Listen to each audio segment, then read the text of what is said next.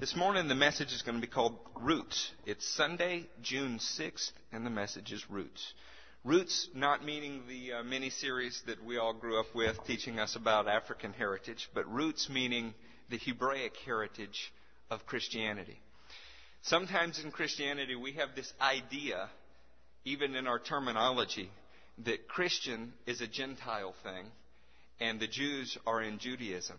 When the truth of the Bible is, early believers were called followers of the way. They were Jews. They were still within Judaism. They still considered themselves Jews.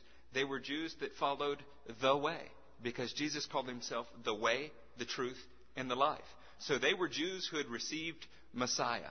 Some people today would call that a completed Jew. They would call it all these names.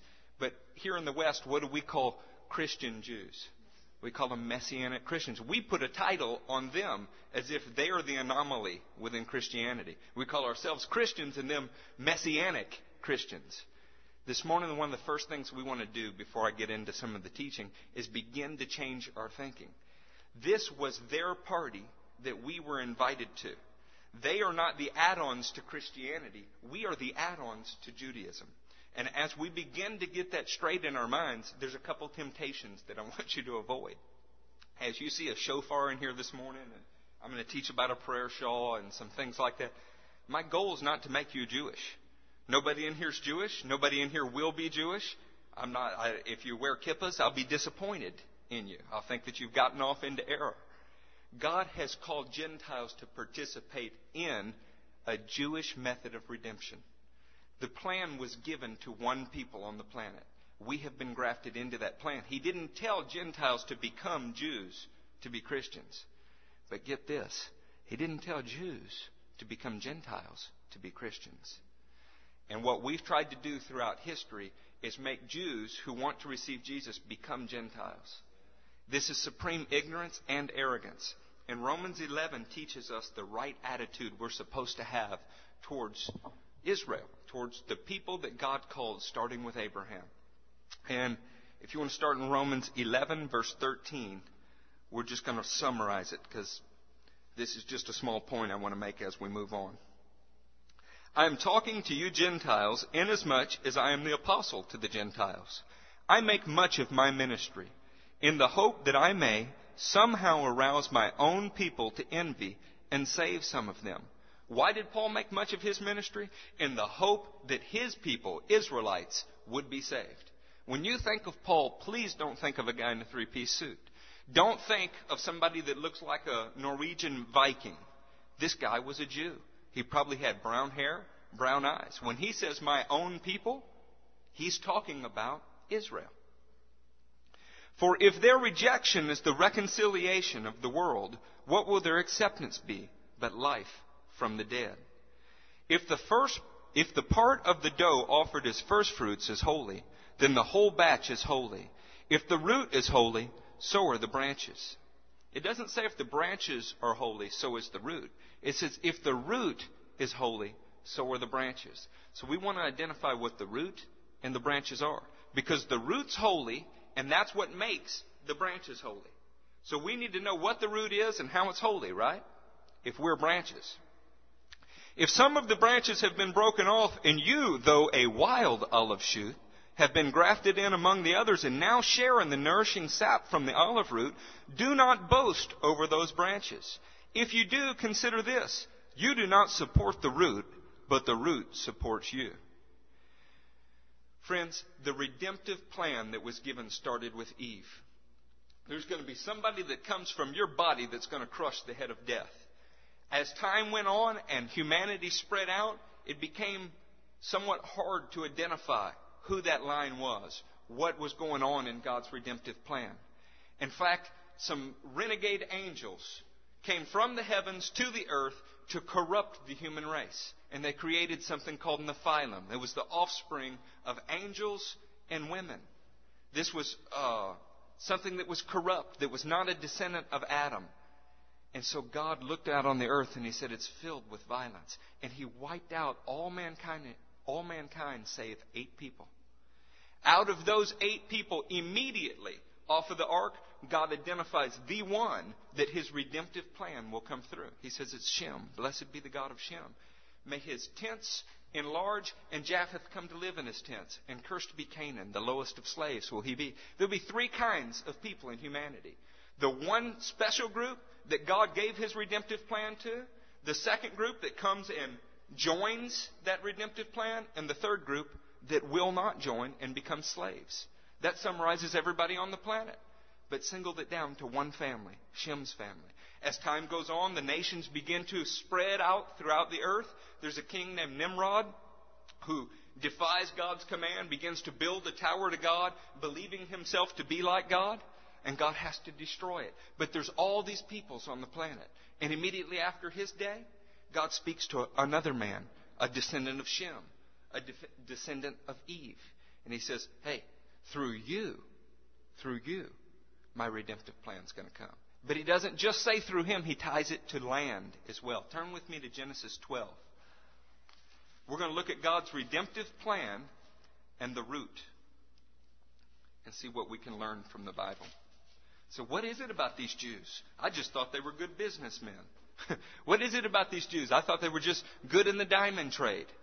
No, the Jews are the people that God plan, promised his redemptive plan to. Not just the human channel for the Messiah, that's part of it.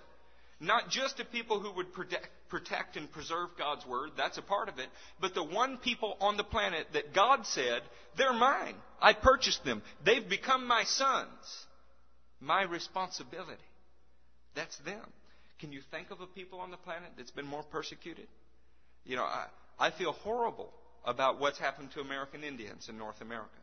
I feel horrible about what has happened to people that were brought from Africa to the North American continent. And none of them, not one, has come close to the suffering of the Jewish people. Not, not one.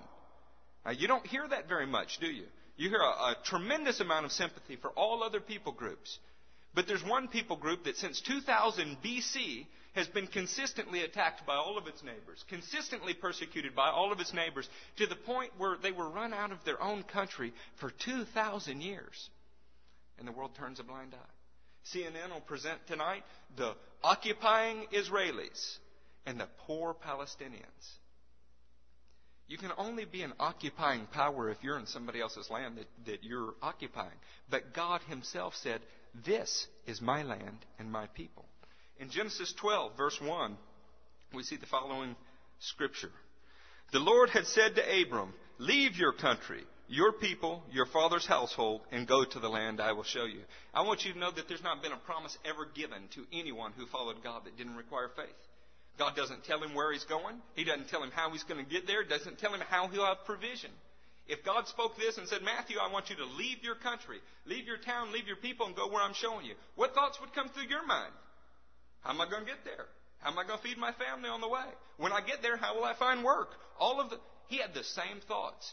But Abraham reasoned in his heart that if God was able to promise it, he was able to perform it. He was saved in the same way that you're saved. He simply heard God, believed it, and it was credited to him as righteousness.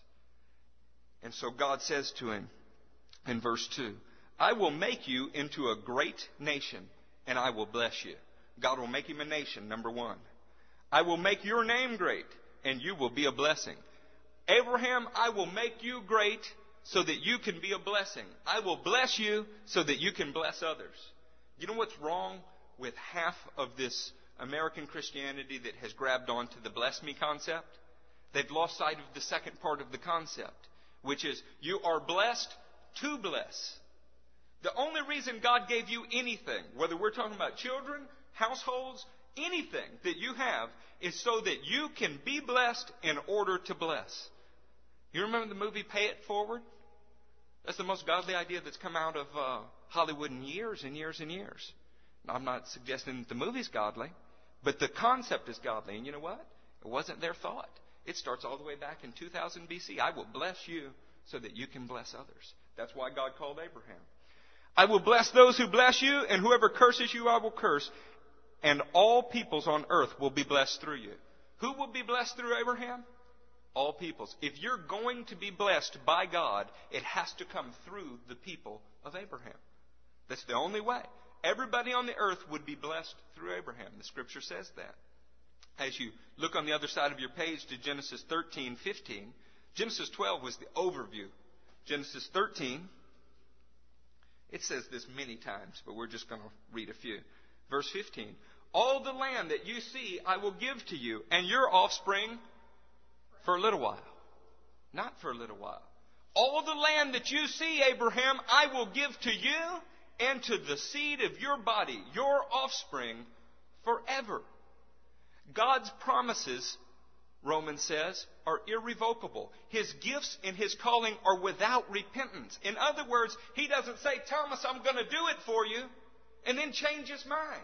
He doesn't say, David, I will come through for you, and then when it looks hard, say, you know what? David's not really worth it. If God said he was giving the land to Abraham forever, then he meant forever.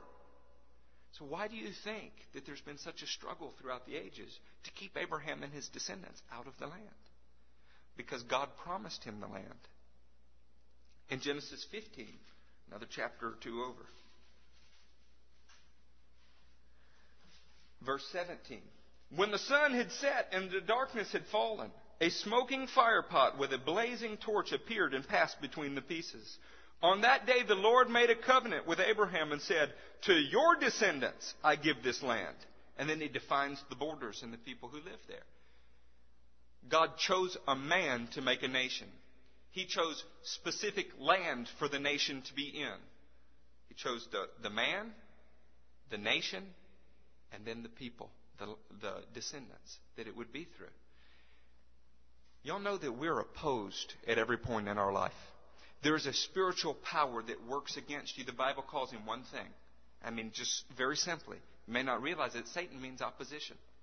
He's your enemy. He's the guy that is opposing you. Well, he heard this. And so from the very beginning, we see Abraham and his seed under attack. Why? Why would that be? Because if the devil can show that God failed in his promise to Abraham, then you can't trust the promises that God made to you.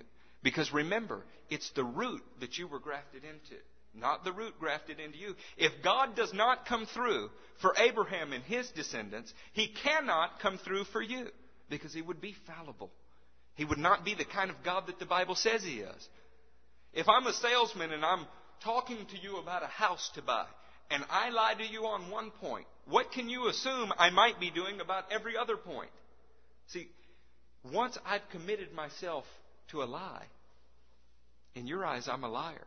Well, God's word is flawless, and every promise comes true. David said you could meditate on it day and night because it would stand forever. There is never a day that God's word will not come through.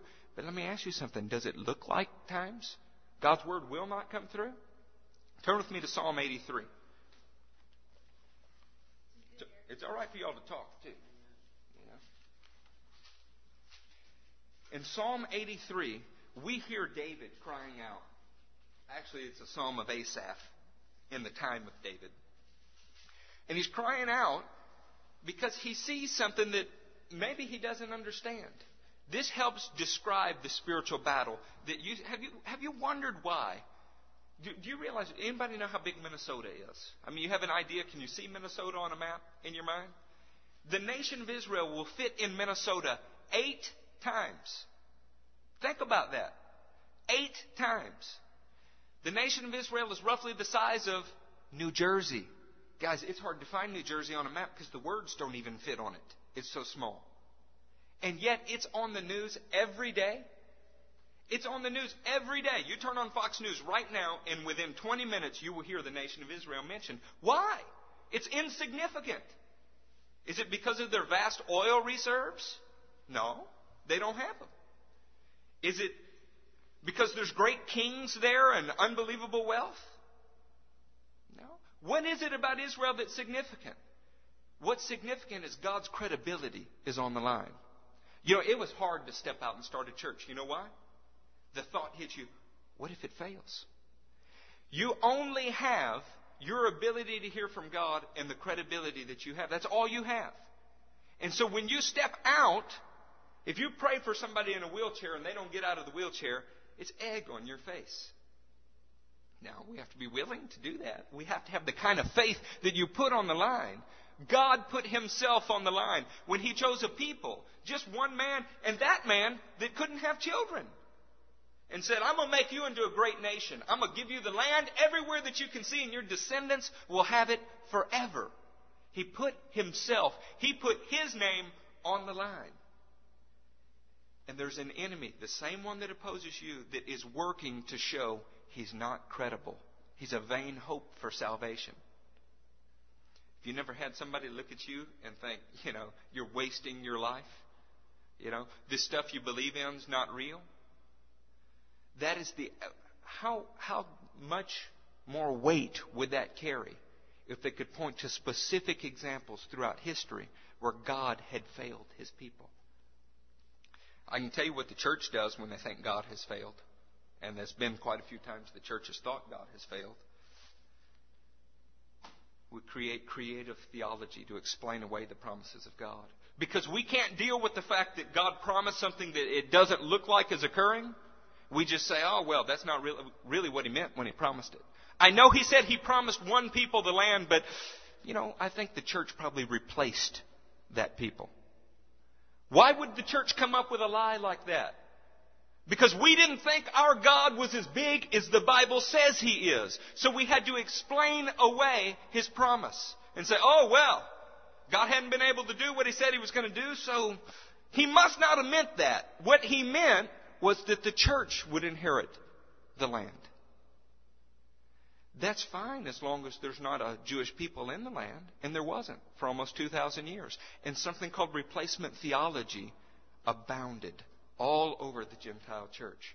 The church has replaced Israel. There's no longer any Israel. They're cursed. They're cut off from God. The problem with that is you would have to tear Romans 11 out of your Bible. And not just Romans 11, but Romans 9. Not just Romans 9, but Romans 10. And by the way, that scripture that you all love in Romans 8, 28, is speaking about the Jews. It's speaking about the Jewish nation. Go back and read it again. In all things, God works together for the good of those who love Him and are called according to His purpose. Do you know who that is in its context? It's the Jews. And in all things God works, even through the hardening, even through the days when they were looking and the Jewish apostles saw the majority of the nation was missing the salvation of God. They were encouraged. In all things, God works together for the good of those who love Him and are called according to His purpose. That was spoken to the nation of Israel. Have you ever even thought about that? I bet not. You were never taught to think about it. Because we are the church. They are the Jews. We need to break down this dividing wall of hostility that we have in our minds. There was a day when the scripture spoke about that wall being broken down because a Jew would not associate with a Gentile. Today, that dividing wall of hostility exists because Gentiles think that we have a monopoly on the God of the Jews. Y'all in Psalm 83? Listen how this guy says it. O God, do not keep silent. Be not quiet, O God. Be not still. See how your enemies are astir how your foes rear their heads. With cunning they conspire against your people. They plot against those you cherish. Who are his people? Who are those he cherishes? The Bible says it is one nation. He even calls them his son. Today I've called my son out of Egypt. We know that applies to Jesus. How do we know it applies to Jesus? Because he was a Jew and a Jewish writer told us it applies to Jesus. Prior to that, it applied to one nation, Israel. You know what Israel means? Prince with God. Why does that scripture apply to Jesus? Today I've called my son out of Egypt because he is the prince with God. He's the embodiment of the nation of Israel. Does that mean there is no nation? How can you be a king of something if there is not a nation to be a king of? He's the king of the Jews. Come, they say, let us destroy them as a nation, that the name of Israel be remembered no more. Why? Why would the enemy want the nation to be destroyed and the name of Israel to be remembered no more? Because this book that we read, that we cherish, that we love, and spend entirely too much time solely in the New Testament, three quarters of this book revolves around the promise of the nation and the promise of the people and the promise of the land.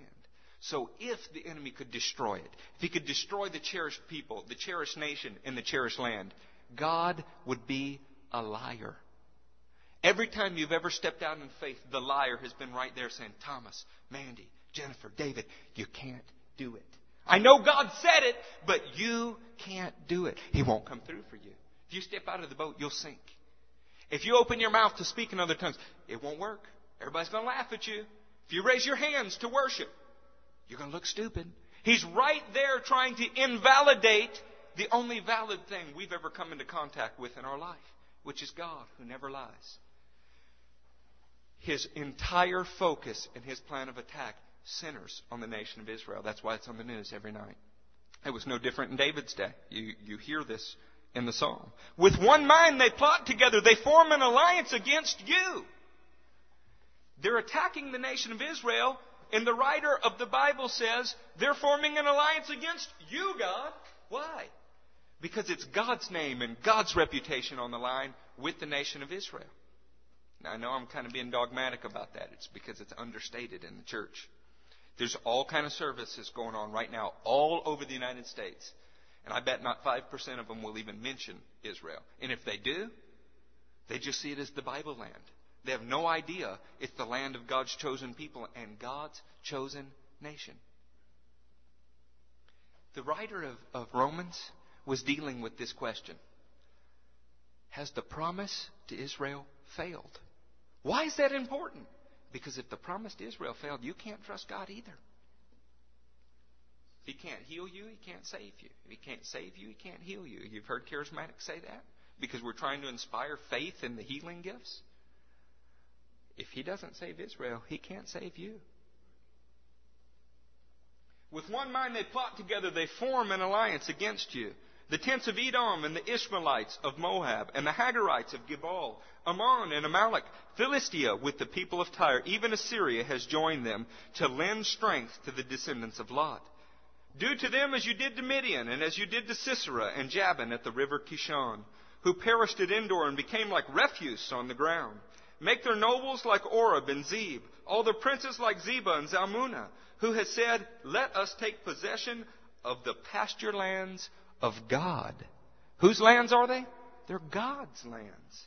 Make them like tumbleweed, O my God, like chaff before the wind, as fire consumes the forest, or a flame sets the mountains ablaze. So pursue them with your tempest, and terrify them with your storm. Cover their faces with shame, so that men will seek the name, O Lord.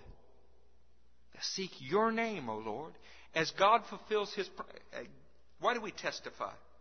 Why, why might I say, hey, does anybody have a popcorn testimony? Stand up and give it. What's God done for you? Why would I do that? Because when David stands up and says, hey, I trusted God for this and it happened, it encourages everybody else and they praise the name of God. The one promise that is supposed to bring praises to the name of God is his promises to the nation, to the land, and to the people of Israel. And when we see them being fulfilled, we should rejoice, go, oh man, the same God that's promised us salvation is working in the root. It's going to work its way all the way out through the branches. That's the proper view of Christianity. But it's not the one that we typically have. Let's adjust our thinking. Throughout history, man has tried to conform God into man's image. I'll give you an example. In Asia, did y'all know that Buddha was not, was not Oriental? He was Oriental. The whole na- the whole area is called Oriental. He was not Chinese. He was not Japanese. He was not Vietnamese. Did y'all know that? He's from India. His name was Siddhartha. Later, he became known as Buddha. You know what? He looked like an Indian, not an American Indian, an Indian from India. When you see him in the Chinese restaurant, what's he look like though? He's got slanted eyes. You know, he's got their tone, skin color, yellowish. Why would you do that? Why, when you go into some homes in the southern part of the United States where they have been oppressed and have strange ideas about God, do you see a black Jesus on the wall? Why? Why, in some homes, do you see a Jesus that looks like a Norwegian Viking? Jeffrey Hunter, blue eyes, long blonde hair, you know, seven feet tall. Why? Because we want God to be more like us. There's a way that seems right unto man, and in the end, it leads to destruction. It leads to death. In the Bible, there's a prescribed way. You, Cain and Abel both offered sacrifices, right? They both brought something to God. They were both trying. One was accepted and the other was rejected. You cannot come to God just any way that you want. And you can't think God's a man like you. You have to find out about God and do it His way.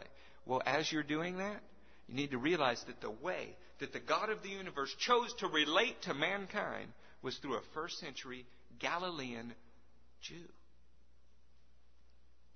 That means that he was a Jew in every way. It means he looked like a Jew. He talked with the language of a Jew. He dressed like a Jew.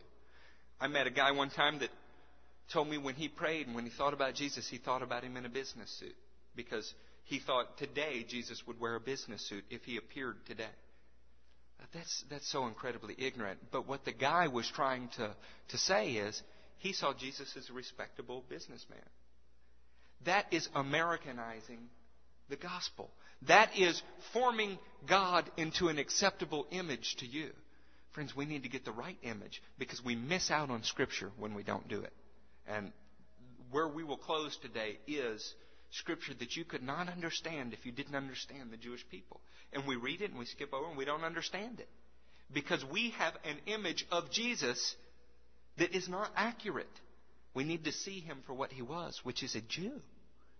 And don't forget, not just a Jew, but the exact representation of God. God chose to exactly represent himself in a Jew. Isn't that interesting? So why do you think six million of them were killed in the Holocaust? Why do you think they're persecuted everywhere? It's not just because God made them promises. It's because they represent God. Jews are persecuted for the same reason Christians are persecuted. We choose to be identified with God. In fact, if you want to see the life of a Christian and how a Christian is related to by powers around us, study the nation of Israel. As it goes with Israel, so it goes with the nations. Israel's held to a double standard.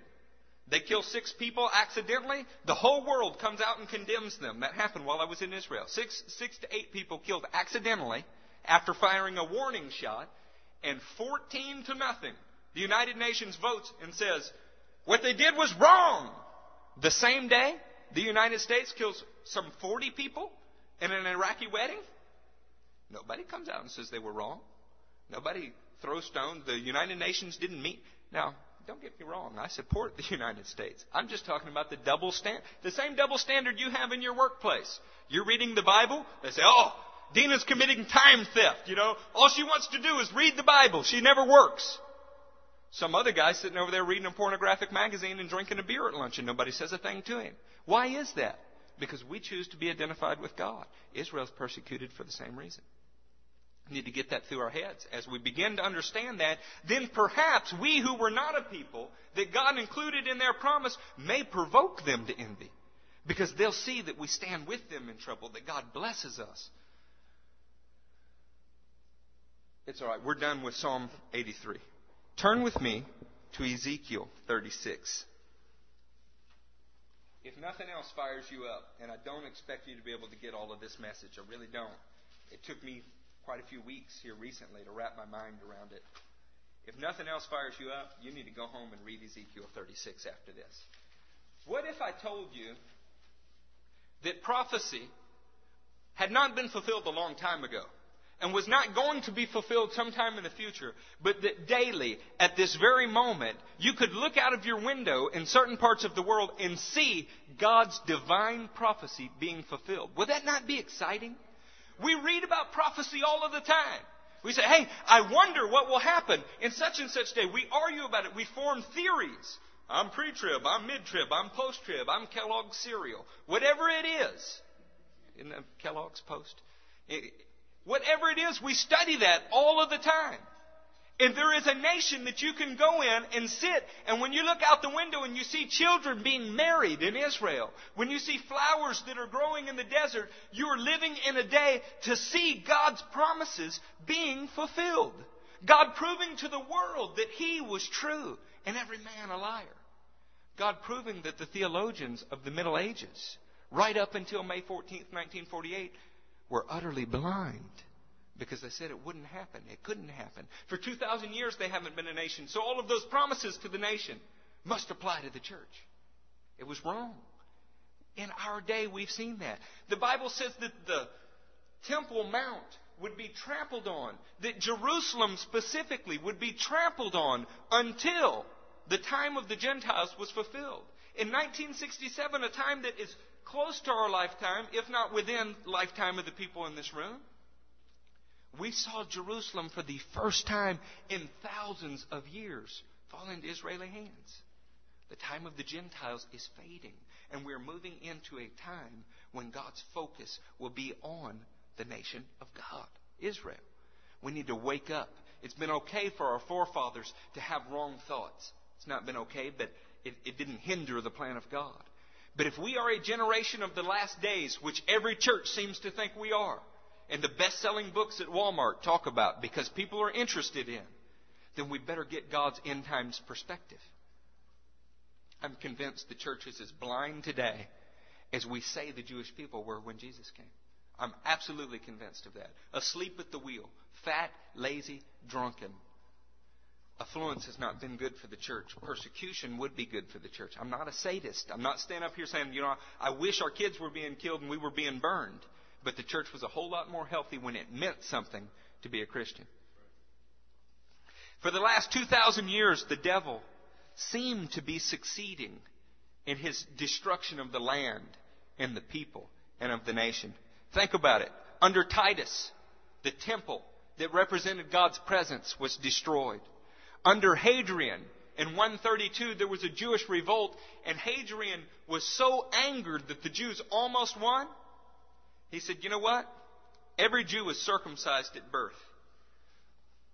They're circumcised in a covenant with them, with God, and with the land. Threefold covenant. Them, God, and the land. Since part of their relationship with God is central to the temple, it's been destroyed. Part of their relationship with God is essential. Sinners around the land of Israel, let's throw them out of the land. And he began driving the Jews out of their own land.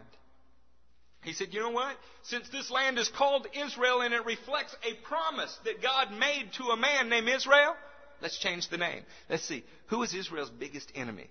Hadrian not being a Bible scholar and the people around him not being a Bible scholar remembered the stories of David and the Philistines. He said, Let's call it Philistia, which to us is Palestine. It's how it gets the name. Because these people were trying to prove to the Jews that their God had failed them. You move on from Hadrian, you get into the Dark Ages. By the year 300, when the wolf put on sheep's clothing, Rome that had been conquering, trying to crush and kill Christians, suddenly declared itself to be Christian. We find no friends of the Jewish people in this new Christian era. In fact, they're expelled from all the nations around the world where they had run to flee Hadrian and the other persecutions. From Spain, they're expelled. From every corner of the earth, they were thrown out by Christians. Or at least Romans parading themselves as Christians. So surely there'll be light at the end of the tunnel. The Dark Ages end. The Reformation has abound. Yay Luther. Yay Zwingli. Yay Wycliffe. John Huss. All of the guys that we hold as heroes, right? None of them friends of the Jews. You know who Hitler quoted in Germany to justify what he did? Luther. He quoted Luther more than he quoted Nostradamus. Isn't that interesting? You know why? Luther was excited about the Jews when he got this revelation about salvation. But when they didn't become Gentile Christians immediately, when they didn't give up all forms of Judaism and become like Luther,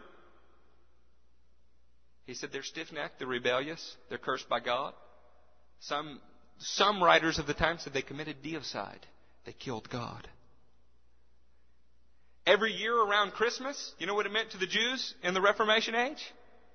We're going to be beaten and killed if we show ourselves on the street because the kids chanted Christ killer.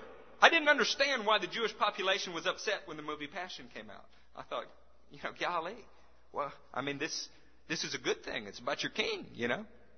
They're upset because throughout history, that has been the anthem to justify persecuting them. You killed Christ. I've been to the room where the court took place. I've been there. It's not any bigger than this room. You can't fit a whole nation in here, can you? That whole nation didn't chant, Let his blood be on us and on the heads of our children. You couldn't fit the whole nation in the room. Have you ever been in a group that had poor leadership? Oh, good. Then you can identify with the Jews. Not every Jew is a Christ killer. We need to adjust our thinking. Still in Ezekiel 36? This is going to be a long one, and I'm sorry, but listen. I'm going to promise that if you can swallow this steak I'm fixing to give you, there will be dessert at the end. Okay? And the dessert will come in the form of some other teaching. This is important. When we talk about the promises of God made to a nation, you know that the diaspora, the spreading out of the Jews started in AD 70 and by 140, there's just a remnant left in the land. Okay? You know that. But here are the promises that God made to them. Ezekiel 36. Son of man, prophesy to the mountains of Israel and say, O mountains of Israel, hear the word of the Lord. This is what the sovereign Lord says. The enemy said of you, Aha! The ancient heights have become our possession. The enemy said to the mountains of Israel, You have become my possession. Therefore prophesy and say, This is what the sovereign Lord says. Because they ravaged and hounded you from every side, so that you became the possession of the rest of the nations, and the object of people's malicious talk and slander. Therefore, O mountains of Israel, hear the word of the sovereign Lord. Ezekiel is writing in a day almost 600 years before Jesus, 700 years before the mass diaspora. There were smaller diasporas throughout history, but before the mass diaspora, and he said there's going to be a day when the nations are going to talk maliciously because they have taken possession of God's land. He said, so prophesy to the land. Who's he prophesying to? The land. This is what the sovereign Lord says to the mountains and hills, to the ravines and valleys, to the desolate ruins and desert towns that have been plundered and ridiculed by the rest of the nations around you. Israel looks like California today, y'all. It's beautiful. Lush valleys growing grapes. 80% of Europe's agriculture comes out of Israel. Every Muslim nation that buys flowers for their dignitaries and sends them to their wives, they come out of Israel. The, the flower factories of Holland, the, the Dutch uh, flowers that are sold around the world are imported from Israel. And yet, this guy says there would be a day when it would be a desolate land. And it was. It was from about 140 all the way up to this century. This is what the sovereign Lord says in my burning seal zeal. I have spoken against the rest of the nations and against Edom, for with glee, with malice in their hearts, they made my land their own possession, so that they might plunder its pasture land. Therefore prophesy concerning the land of Israel and say to the mountains and hills, to the ravines and valleys, this is what the sovereign Lord says. I speak in my jealous wrath because you have suffered the scorn of the nations. Therefore this is what the sovereign Lord says, I swear with uplifted hand that the nations around you will also suffer scorn. God swore with an uplifted hand that the nations who troubled Israel would be troubled. That ought to scare us. But you, O mountains of Israel, will produce branches and fruit for my people Israel, for they will soon come home though it was desolate, it would produce fruit for the people. Now, he's going to say things like this more, but here's what you need to know. Mark Twain, a famous author, we all know eh, Samuel Clemens, Mark Twain, his writing name, famous author in American history, a guy that would be known by the nation that is leading the world during the time it would happen, visits the land and says he's never seen a more desolate place. He writes about it extensively. He said a goat was on a mountainside and he had to assume he was eating rocks because there was nothing else for him to eat. And yet, as soon as the people began coming home, the land began to sprout. It grew. It didn't grow for the Muslims. It didn't grow for the uh, European invader crusaders that were Christians. You know who it grew for? The people that were supposed to be there. God prepared the people for the land and the land for the people because they're in a covenant together. If you were a Jew when you were born, you were circumcised. The circumcision was the sign of the covenant that you had with the land and with the God of the land.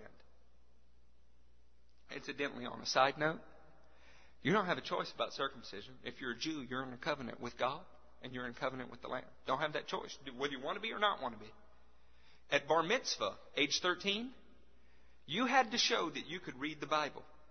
There's a passage that you read from. When you could read the Bible, if my son was 13, I'd have him stand up in front of y'all. He would read it. If he couldn't read it, this didn't happen. But if he read it and read it without making a single mistake, I would say, Thank you, Lord God, for releasing me from my obligation. He's become a, a son of the commandment today. You know what God required of the Jewish people?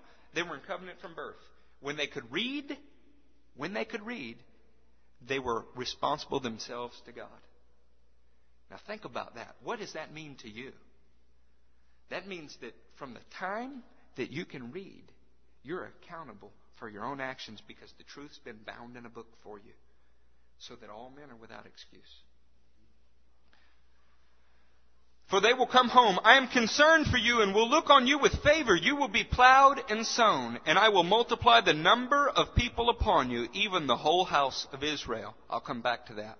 The towns will be inhabited and the ruins rebuilt. I will increase the number of men and animals upon you, and they will be fruitful and become numerous. I will settle people on you as in the past, and will make you prosper more than before. Then you will know that I am the Lord. I will cause my people Israel to walk upon you. They will possess you, and you will be their inheritance. You will never again deprive them of their children. The people were not in the land for 2,000 years. The land was desolate. But God said almost 600 years before Jesus, 2,600 years ago, they will come back to the land. They will never again be thrown out of the land. The land will produce for them an abundance. We're living in a day when that happened. You know when it first started to happen? A trickle began in the 1890s. A guy named Theodore Herzl began to lay the foundations for something called Zionism. You need to know that Zionism is support of the Jewish people making Aliyah. Aliyah is a going home, an ascending to Jerusalem. They speak of it as simply the phrase means going up. Because to them, to be in Jerusalem is to be close to God because it's the land that God gave them. From 1890, that started a trickle. Where there was just a few Jews in the land, the floodgates started to open. In the last hundred years, y'all, in the last hundred years, we've seen the promise that God made to Ezekiel being fulfilled. In May 14th, 1948, the nation that Micah spoke of became a nation in a single day that had never been done before, never anywhere on the planet. And they went in, and where there were swamps, they planted trees that dried up the swamps. Where there were barren deserts, think about this. People like Isaiah prophesied, the flowers will bloom in the desert. You know what the Jews did? They went, they took sea uh, sand, put it in the desert, and watered it, and they grew flowers in the middle of the desert. You know what's interesting about this? They did not read the Bible and go, oh wow, the Bible says this, let's go do it. In fact, the first settlers, and this, to some people this diminishes the promise. To me, it enhances it. The first settlers of Israel, you know who they were? Communist Jews. Jews fleeing socialist and communist countries where they had been deprived of the Word. Most of them were extremely, extremely atheistic. They didn't go home because they thought God told them to go home. They went home because they wanted to flee the countries they were in.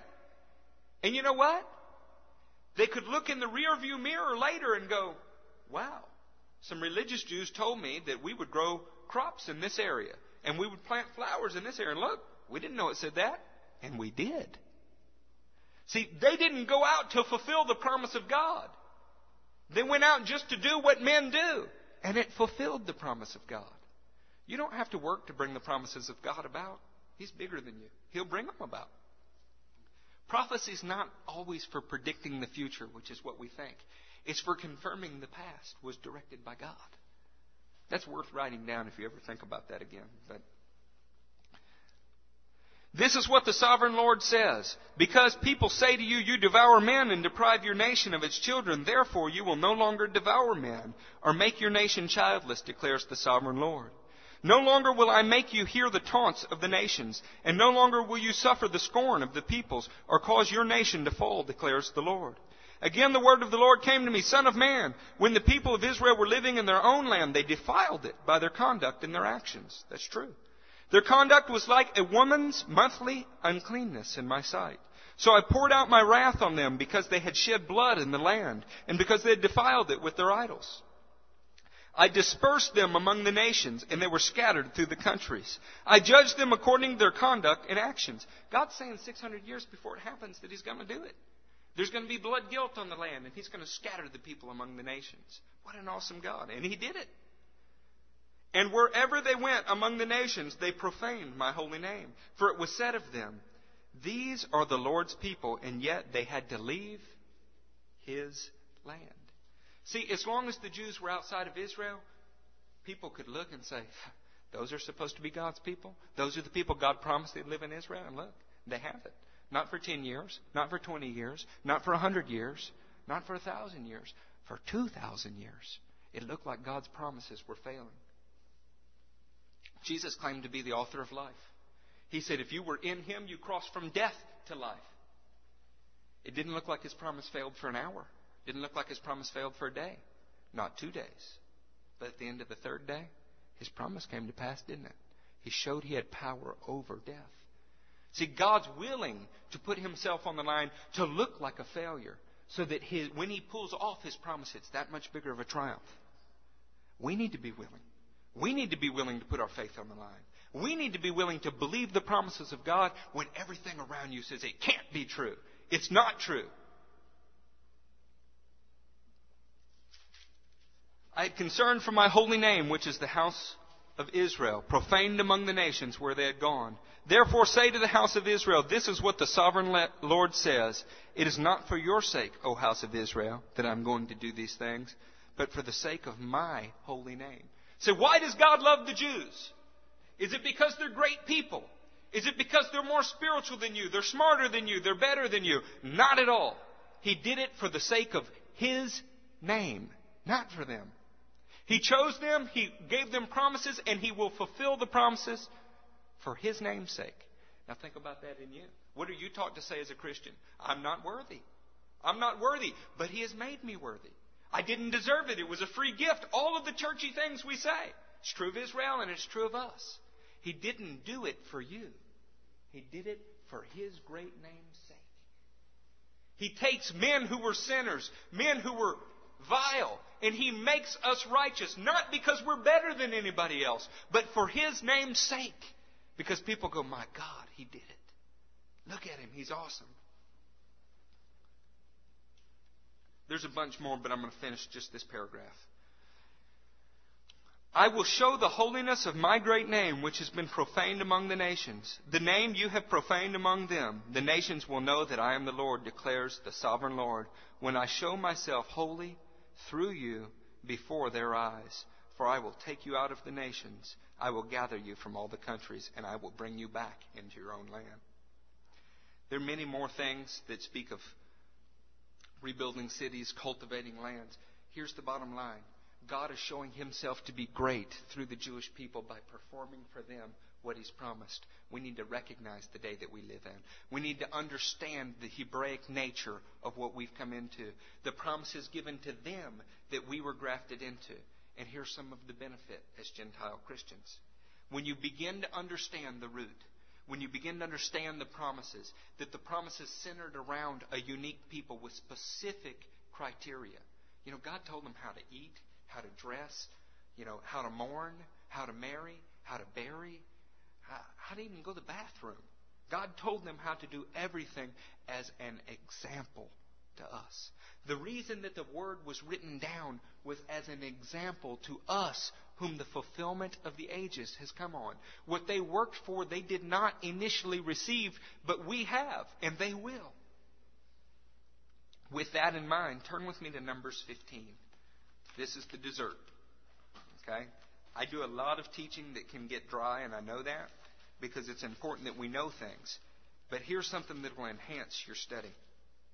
If you know that this Bible is written from a Hebraic perspective, if you know that Jesus was a Jew and that the religion that we've inherited is a sect of Judaism called the Way, You know, it was never called Christianity. It was called the way.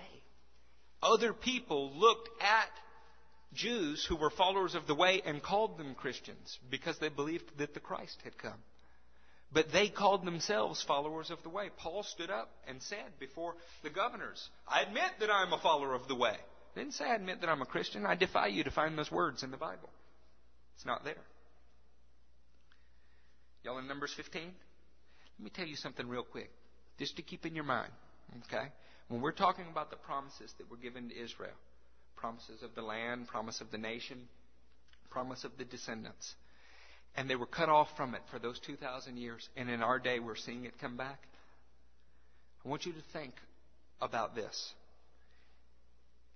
In Israel, since the year 2000 till May, okay, so these statistics are 30 days old, there have been 21,657 attacks. If that had been done in the United States proportionately, in other words, considering the total population, that would be 1,191,135 terrorist attacks. Can you imagine that? We've had a few. And those few, look what they've done to our nation. So, has Israel been opposed? How about this? There have been 963 Israeli deaths since the year 2000 as the direct result of terrorism. If you consider the population and look at it proportionally, that would be 52,965 deaths that would have occurred in the United States if that occurred here. Do you think there would be outrage? Think we'd be crying for war? Think we'd want to fight? Since the year 2000, there have been 6,369 injuries. And what constitutes an injury is like the loss of a limb a family seriously affected. We're not talking about splinters here. In Israel. If you multiplied that out for the population of the United States versus Israel, that would be as the result of terrorism, 350,295 people would have been injured by terrorism. Do you think God's nation is under attack? Of course it is. The same way that we're under attack every day. We need to think about that. We need to ally. But the same nation that's been attacked, listen to how they've been blessed in the surrounding Muslim countries, not just immediately bordering, but the Muslim countries of the world, there are 600 million Muslim Arabs in the world. Okay? They produce 600 billion dollars of gross domestic product. So there is, for every 1 million Arabs in the world, there is $1 billion of gross domestic product. Sounds like a lot, huh? Half of it comes from oil. Half comes from oil. They don't have to do anything for it. It's just in the ground. So that's a one to one ratio or a one to a one half ratio if you remove the oil. I wonder how God's people compare to that. If God said they would be blessed, if He said He'd multiply them in the land, if He said He would give them more agriculture, if He said that He would do this, not for them, but for His name's sake, what kind of testimony is God giving as opposed to the Arabs? Well, there are six million Jews. 600 million Muslim Arabs, 6 million Jews in Israel. So you, you see the vast disparity in numbers of people there? And yet they produce 140 billion dollars in gross domestic product. So that you don't have to get out your calculators. Where the Arabs were a one to one ratio or one to one half if you removed the oil, Jews have no oil. It's Not one drop of oil in Israel. It's a one to 23 ratio. They produce 23 times every person called chosen of God in Israel, every Jew, produces 23 times what the Muslim nations around them produce per capita. Do you think they're blessed? Do you think God gave them a witness? 23 times with no oil. How about that? So, do we really need the Muslim nations to provide us with oil, and do we really need to cater to them? Or do we just need to trust that God will do what He said He would do? Sounds to me like we need more Jews in Israel. If every Jew in Israel is producing 23 times what every Arab in the world is producing, I thought that was worth mentioning. Okay, we're in Numbers 15. We're going to close within 10 minutes, so y'all stay awake for me. Numbers 15, verse 37. The Lord said to Moshe, to Moses, Speak to the Israelites and say to them, Throughout the generations to come, you are to make tassels on the corner of your garments, with blue cord on each tassel. You will have these tassels to look at, and so you will remember all the commands of the Lord, that they may obey them and not prostitute yourselves by going after the lusts of your own hearts. Then you will remember to obey all my commands and will consecrate, be consecrated to your God. I am the Lord your God who brought you up out of Egypt to be your God. I am the Lord your God. God said that every Jew Every Jew he brought out, every Jew for the generations to come, had to have tassels on their garments, in the four corners of their garments, and it had to have blue thread on it. Well, why would that be important? Y'all turn to 1 Samuel 24.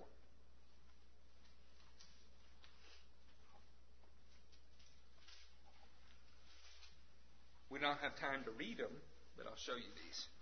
In 1 Samuel 24, you see David hiding in a cave in En Gedi. I went to a cave in En Gedi, not the cave, but I repelled from cliffs in En Gedi. And what happens, and this is this is horrible, and I apologize for having to bring this up in church, but there's no toilets in the desert. So even people who are repelling, people who are you know out in the middle of the desert, what they do when it, the call of nature hits is they run off to a little cleft in the rocks, to a cave somewhere away from everybody else where there's some privacy. Little tufts of toilet paper everywhere there's people. It's, it's horrible. It's horrendous. Well, David is in a cave, hiding with his men, because a king that God anointed, named Saul, God anointed Saul, goes into the cave to do his business. And he squats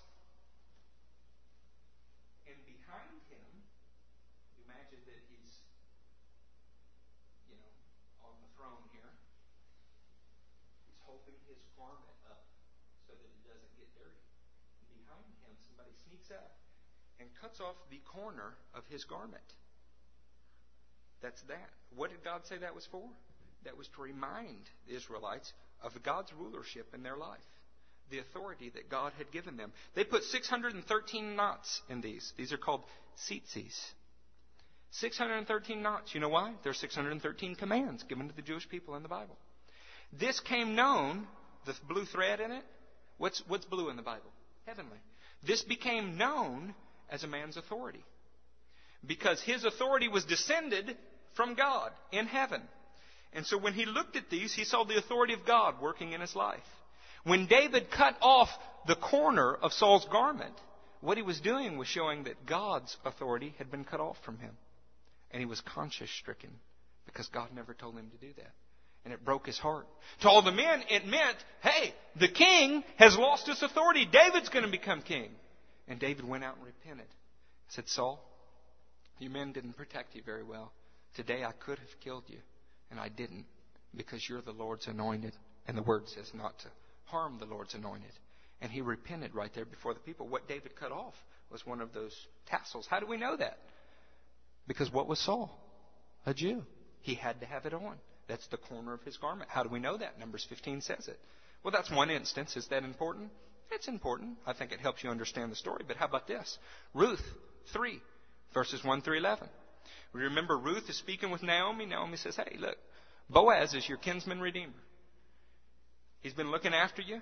If you want to be married again, you want to be in the messianic lineage, if you want to be in the human channel for the Messiah, because Boaz was, then what you need to do is go lay at his feet on the threshing floor and see what happens.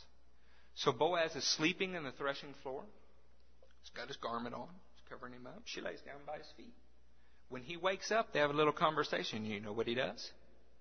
He covers her with his garment. Now, when you're reading that with a Western mind, it almost sounds sexual in nature.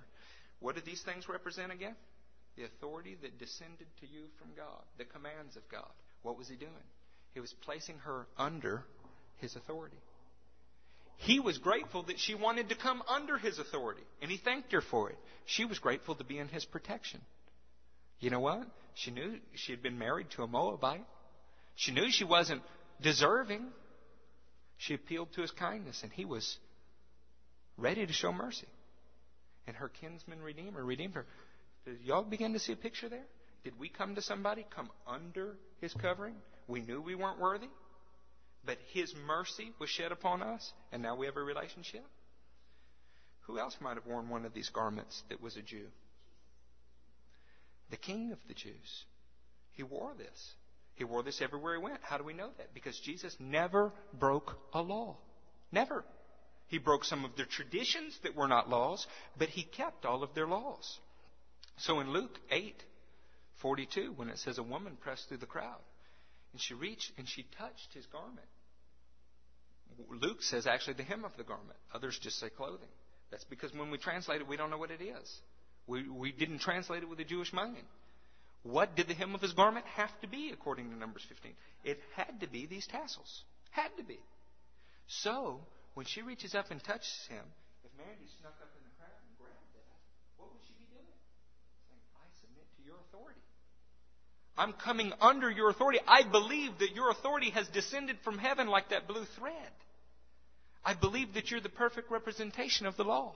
I believe that you're keeping all of the Jewish customs, that you are the king of the Jews. That's why she was healed. Not because, like the Catholics think, he had a magic robe. You know, you ever see that movie with Victor Mature in it? They, they've got the robe of Jesus. After Jesus is gone, they throw it on people, and then you know they get healed or saved. Um, how absurd is that? It's because of what it represented. Every Jew wore this every day, and they wore it because it reminded them. They looked at the knots, remembered the commands of God. They looked at the blue, remembered that their authority came from a heavenly place that was God ordained. Now, interestingly enough, if you stretch this out, and you've got these tassels, right? To a little kid, what might this look like? Cape. What do you do with capes? Fly. fly. What else do people fly with? Wings. So when the Bible says in Malachi, the sun will rise and he'll have healing in his wings, what do you think that might mean? In the authority that descends from God, the heavenly authority based in the commandments that God gave to show the righteous requirements of the law, there is healing. And when Jesus came, the perfect fulfillment of it in his wings, there would be healing. It's a word picture. You wouldn't know that if you didn't know about the Jews, though, would you? See, we have a rich heritage in Judaism that we need to rediscover. We don't need to become Jews. God didn't tell me to wear this every day. I'm not going to. If you do, I'll think you're a weirdo. But I can learn about it. I got a shofar I like to blow, but you know what? I don't blow it to keep the feast. God didn't give those to me. Didn't tell me I had to do it. He told the Jew he had to do it. God's word says, I think it's Psalm 149, He gave His laws to the Jews and to no other nation. Didn't give them to me, but I can learn from them because I've been grafted into it. Six times in the Psalms you see the phrase, the shadow of your wings. Psalm 91 is the one we all love. You know, he who dwells in the shadow of the Almighty, the shelter of the Most High. It speaks about the wings and the shadow of God. What is that? That's being in the covering of God.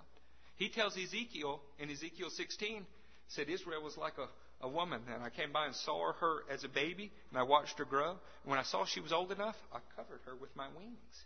Is that because God's a bird? No. It's a word picture. yeah, I almost went to that 80s song. Uh, it's because it's a word picture that the Jews understood. The Bible speaks of God wearing a prayer shawl, figuratively, wings. Jesus said, like a, a mother hen, I long to gather. You know, as you begin to get this, it makes your understanding of the Scripture more real. Now, I wanted to read all of those and go through that, but we don't. We don't have time. But what's important is that you realize that when Jesus lived, moved, operated, he did it as a Jew. So when people grab the hem of his garment or something, it's not, it's not the hem of a pair of Levi's, although Levi's were originated by a Jew. It's, it's not Girbaud jeans. It, yeah, Girbaud, that shows you how old I am. He used the culture of the people. God showed himself to the world through the Jewish culture. So if we want to understand God, we need to know a little more than we do about the Jewish culture. And more than that, we need to quit acting as if the Jewish culture is all bad and wrong. It's not. It's not. The law, you know, we said we don't want to be into legalism, and I don't. The law was for good. It just constrained the Jewish people. But it does teach the righteous requirements of God. How? Well, do I have to keep the dietary covenant? No, absolutely not. Number one, I wasn't a Jew, and if I was a Jew, because I'm in Messiah, I don't have to. But does it mean that the principle was still there to teach you something? Sure. Taught you that God makes a distinction between clean and unclean things. All of the law is that way. We need to learn that. We need to seek that out. And when you think about these scriptures and you see wings and you see healing in the wings and you see hem of garments and there's a bunch more than I did, think about that. God said they had to wear it. Incidentally, Jews who believe the word that are in Israel today, but that want to fit into the business environment, they wear their suits, you know, and out of the corners of their belts, they have little tassels because they wear an undergarment and they stick the tassels out. That's kind of the attitude of, Lord, I'm going to keep your law, but I'm going to, you know, do it the way that I want to do it. You know, it's kind of like if you can't walk a certain distance on a Sabbath, you know, or you can't make fire on a Sabbath. To touch an elevator button is to make fire because electricity comes in it, they say. So they just make their elevators run without you having to touch the buttons. You know, they work for ways around it. And that's not to say they're bad people. What my goal was today was to get you to understand that there's a people uh, that is a nation, there's a piece of land, and then there are descendants of Abraham. All three are in covenant with God. That's the covenant we've been grafted into. We need to realize that. We need to think about it. And as we start to examine the Bible, and we will for the next few months, from a Hebraic standpoint, you find that we've missed out on an awful lot. All right, y'all stand up. We'll pray. Did you learn anything in that?